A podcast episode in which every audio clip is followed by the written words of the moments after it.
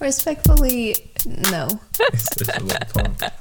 Hey there, Hellgoers. Welcome. Are you excited to be here? Oh, I'm so excited. Thank you for having me. Thank you so much. I appreciate it. I don't have anyone to interview me, so I made my fiance do it. Love you so much. Love it. Um, okay, so today, what are we talking about today? Anxiety. We are. I'm so excited to talk about it. Um, so today we're going to talk a little bit about mental health and my personal relationship with mental health and how I kind of had experiences in and out of the church and where I am now. Are you ready? Excited. so excited. Okay, um, so we're gonna focus just on anxiety in this episode, but I have been diagnosed previously with anxiety, depression, and bipolar 2. Um, so we'll get to different episodes about those different topics, but today we are gonna focus on anxiety. Okay, whenever you're ready, babe. So the first question I have for you is when did you first notice your mental health issues and what were they? I like your radio voice. It sounds so beautiful. Um, so anxiety was my first um, like mental health struggle um, that I noticed when I was actually really young. So for me, I grew up with a lot of experiences with anxiety that I thought I don't know, I thought they were normal. And then I started talking to you about things, and you were like, no one talks like that. Um, so when I was really young, I like didn't sleep at night. And you always talked about how like you sleep all the way through the night. And I was like who does that? And you were like everyone should do that. And I was like I've never done that before. Um, so I had a lot of anxiety uh, especially at nighttime. And I was just like always scared. Like I felt scared all the time. Um, I was scared of like the dark. I didn't like my windows. Did I ever tell you the story about my windows? No, my I hear Okay, great. So, um, in my child, you've seen my childhood bedroom. Yep. So, that room, the window is like on the ground level. So, in my mind, someone could come through the window. and so I was always scared of my window. So, um, when I was, I don't know, like 13, I used to like hang extra blankets at night over top of the curtains and the blinds so that no one could, I would like pin them to the wall so that there was no gap between Oh my god, paranoid. yeah well yeah and i thought that that was like i don't know. Not that i thought it was normal but like i just i i was scared all the time. Um, so i didn't sleep at nighttime um, Did you never talk to your parents about it? no i didn't. Well okay. Thanks for calling me out so quickly. Um, so here's the thing. I we're gonna get into it really fast. I thought that my fears were rooted in like spiritual things. So like when i was scared all the time i thought it was because there were like evil spirits or like demons that were either in my room or around me because of something I was doing wrong. And so I didn't want to talk about it because if I talked about it, that meant that like I was admitting to my parents that there was something wrong with me. Like I was a bad person and that's why these things are happening to me. Like I equated my anxiety with my spirituality. Yeah, that's interesting. So I didn't talk about it because I was like, well, if I tell them that I'm like scared at night, they're going to think that it's because like I'm a bad person, like I'm doing something wrong that I'm feeling that way. If that makes sense. Yeah. So that's when it started. was I was I don't know, I was like 12, 13 years old and I I used to sleep like at the time when I was pinning blankets to my windows. Um I used to lay in bed and I would open my Bible and I would literally like surround myself with Bibles at nighttime because I I did. I thought it would help. And I had one of those really cool this goes out so dumb. You know those um wall mounted CD players? Yeah. I had like a three disc one that like lit up all blue. and so I would turn it on because then it wouldn't be dark. Yeah. And I slept with my Bibles and I would play worship music on my Oh. really cool three disc CD player. And um, That's how I fell asleep every night for probably like three or four years. That's not an exaggeration. And I thought that that's how I solved mental health problems. Traumatic. A little. Yeah, I know. Welcome to the podcast. Okay, so what other things do you think led to your anxiety? It's a funny story. Listen, okay, not that this caused my anxiety, that's not what I mean. However, okay, so in my evangelical church, there's this book series called Left Behind. Have you heard of that? Yeah. You have? Yes. I, What do you know about it? It's it was on HBO. The series or the movie? It was a series on HBO. Hi- Did you watch it? No. Okay, so listen. When we were, I don't know, uh, me and my friends used to read these books. There was an adult book version and then a kids book. They turned it into a kids book series. It was like I don't know, a million books, and it was about the rapture.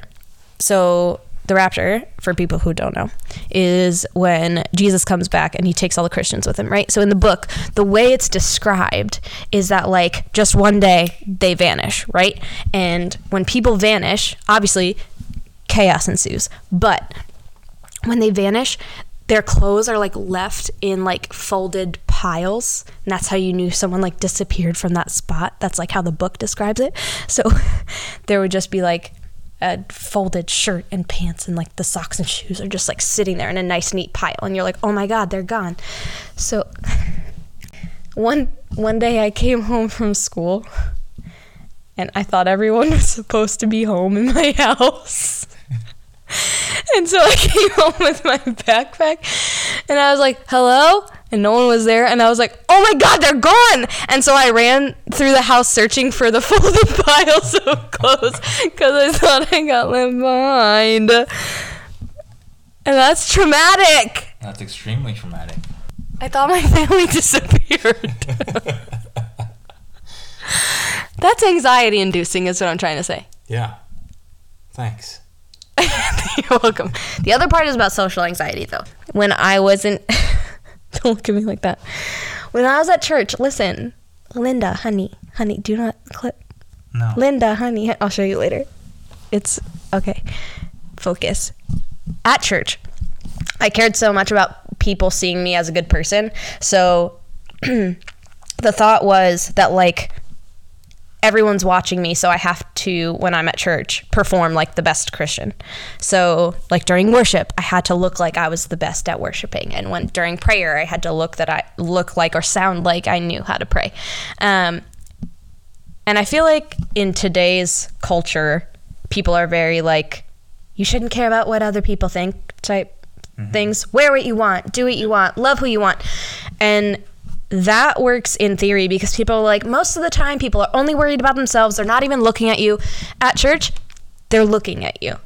Like that was the environment. People aren't not looking at you. They're paying attention to you, what you're doing. They care about your actions. They will comment on your behavior. They will comment about what you wear. And so I also feel like my anxiety was heightened because I felt like I was being watched all the time to be the best kind of Christian. And so my social anxiety I felt like was really high because in those environments, I also went to a really big church, so like hundreds and hundreds of people. I felt like every Sunday or Wednesday when I was at youth group, I was being focused on as an example mm-hmm. of everyone should want to be like her. And so my actions and prayers and worship and all of that had to reflect the best kind of person. And that I think is also really anxiety inducing. Yeah, it's it's basically like being on, but Yep. having to do it twenty four seven. Right. Does the Bible talk about mental health? Yeah. Um, sort of. I, I don't. Yes, and I don't think we talk about it. I don't think the like the human interpretation is necessarily done very well. But like the Bible talks a ton about like worry and anxiety. There's like so many verses that people would mention about those like specific things. Um, a lot of them around like cast all your anxiety on him because he cares for you and um, like don't worry about tomorrow tomorrow has enough worries of its own And that's all like nice, I guess, in theory to think about it that way. But when you pray and pray and pray, and like I'm still awake every night for hours and hours feeling scared, eventually I start to think, like, am I not close enough to God that He's like not helping my worries? I like was only using that and it wasn't helping. So I was like, okay, either like God doesn't care about me or I'm not a good enough person for him to care about me. Um, and that's, I feel like the way the Bible talks about that, or no, the way we interpreted that as humans, um, it ended up working like opposite of the way it was supposed to. Like I had to be very performative and like a good Christian person for my anxieties to like go away, for my prayers to be answered. And I don't really think that's what those verses mean. So I think we can probably learn a bit about worry and anxiety from the Bible. I just think that maybe our current interpretation isn't necessarily the right way to look at it. Yeah. And it's interesting that you internalized all, all of this when you were so young, and I wonder if it led to bigger issues later on, you know? Uh, but that's a. That leads me to another question that I kind of felt uh, like asking, which was basically, I mean, since you internalized all of this, um, I don't know if you brought this up to the community uh, or your church community, um, but if you did, did you feel like you were ostracized for it or uh, anything like that? What a good question. Thank you so much. Um, I feel like I did a lot of pretending in the church. Um, I didn't want to talk about having so much anxiety a little bit because of what I just said. Like, I didn't want people to think I was a bad person. So I didn't talk about it because to me, I don't know why I interpreted it this way, I guess, but if I said that I was like scared all the time, like I, I heard all the time this specific phrase, fear is not of God. Like that was said to me, I don't know how often. Like fear is not of God. And if you have fear, like that is not from God, it must be evil or demonic. And so I felt like if I admitted that I, I what I felt was fear all the time, like especially at, at night. Um, and so if I admitted that like that's what was happening to me, then it, there was like evil around me. And the way evangelical churches deal with that is like also a little traumatizing. They like speak in tongues and pray over you, and like it has to be this whole big like event. And I didn't I didn't want all of that attention on me, so I just never talked about it. And so I don't think I was ostracized, I guess, because I just didn't tell anybody. I like did a lot of pretending. So I kind of isolated myself. Like they didn't isolate me really. Like I did it because I didn't want them to know anything about me. Um, so I just did a lot of pretending like everything was fine. And so I never told anyone about those things, I guess. So at what point or at what age um, did you actually realize that you had mental health issues? Um, and basically what were the things that you found to be helpful uh, in processing it um, and also like healing and working on mental health issues? My anxiety was diagnosed first um, and that was mostly from i had severe migraines as like a byproduct basically of my anxiety and my stress and so i had just gone to the doctor because i was getting migraines all the time. And then after talking to my i don't know i was probably 16 and after talking to my doctor for a while, and she was like, "Can you describe like your daily life?" And I was like listing all the things that I do, and like she was like, "Would you describe yourself as stressed?" And I was like, "Literally every day of my life." And she was like, mm, "I think you probably have some anxiety going on."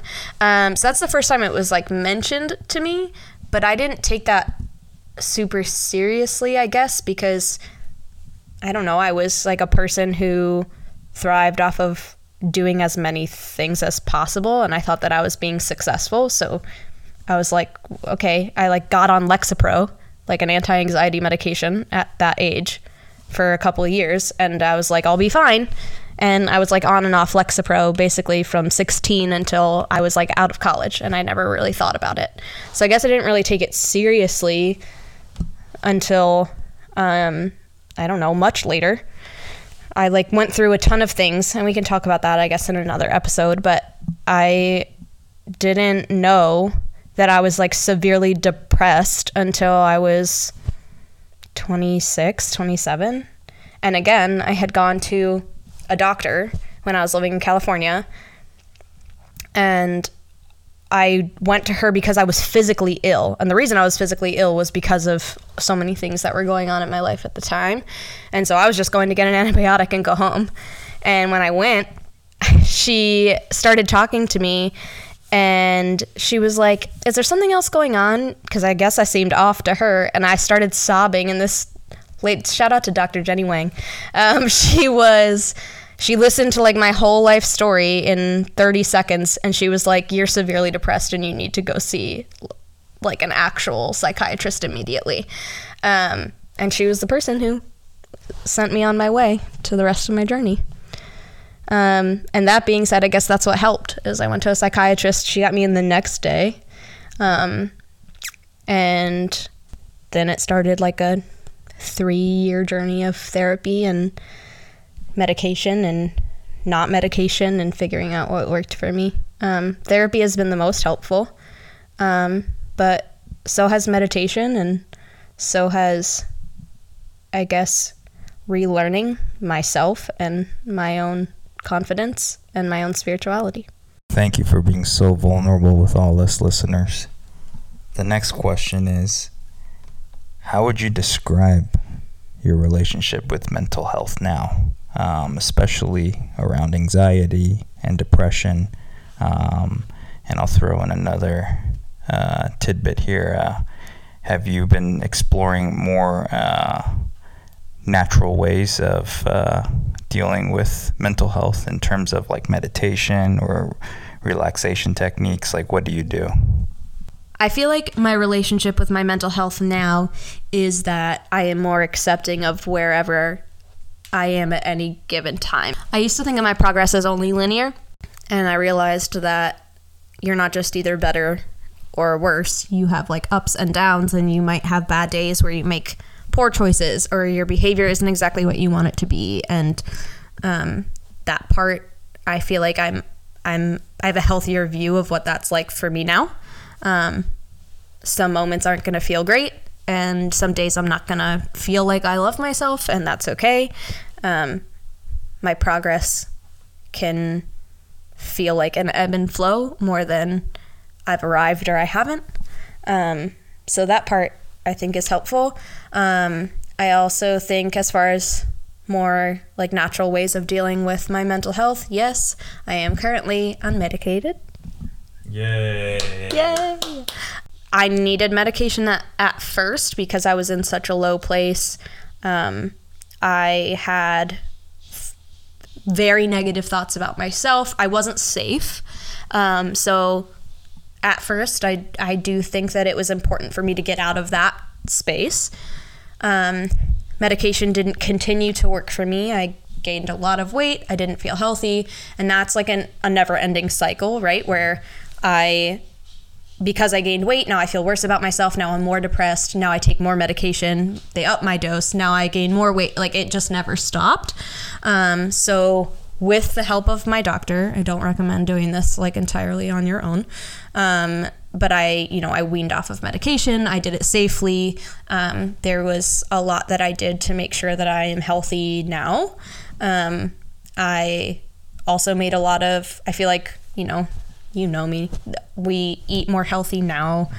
I don't drink often. Like none of that was good for my mental health either, and like my ups and downs in my like emotional regulation. So, um, all of those are choices that I feel like I've made. Also, like we can be outside where we live now more. Like we have space to, you know, do what we want to do. Um, I also have changed my career path, like uh, lots of things that I've done to, I think, be in a better mental state for myself. And I feel like I'm lucky because I have someone who supports me in those decisions. Not everyone can just do those things. Um, like I feel like I'm now pursuing things that actually make me happy and I'm not just doing things for the sake of doing them. Um, so I think all in all, those are all things that are important to me and have helped. Mm, that's fantastic. Well, thank you for sharing. Uh, I know myself and all your friends have probably noticed a, a remarkable change over these past few years. Uh, so I really appreciate you being vulnerable with us and all the listeners. And I just want to ask everyone or remind them please go buy Bitcoin. Thank you. All right. I love you, baby. Love ya. Thank you so much. Yeah, you're welcome. I do what I can for those I love. Mwah. Bye. Bye. Well, whether I see uh, Heaven's Gates or Hell's Flames doesn't matter. We're all the same. See you next time.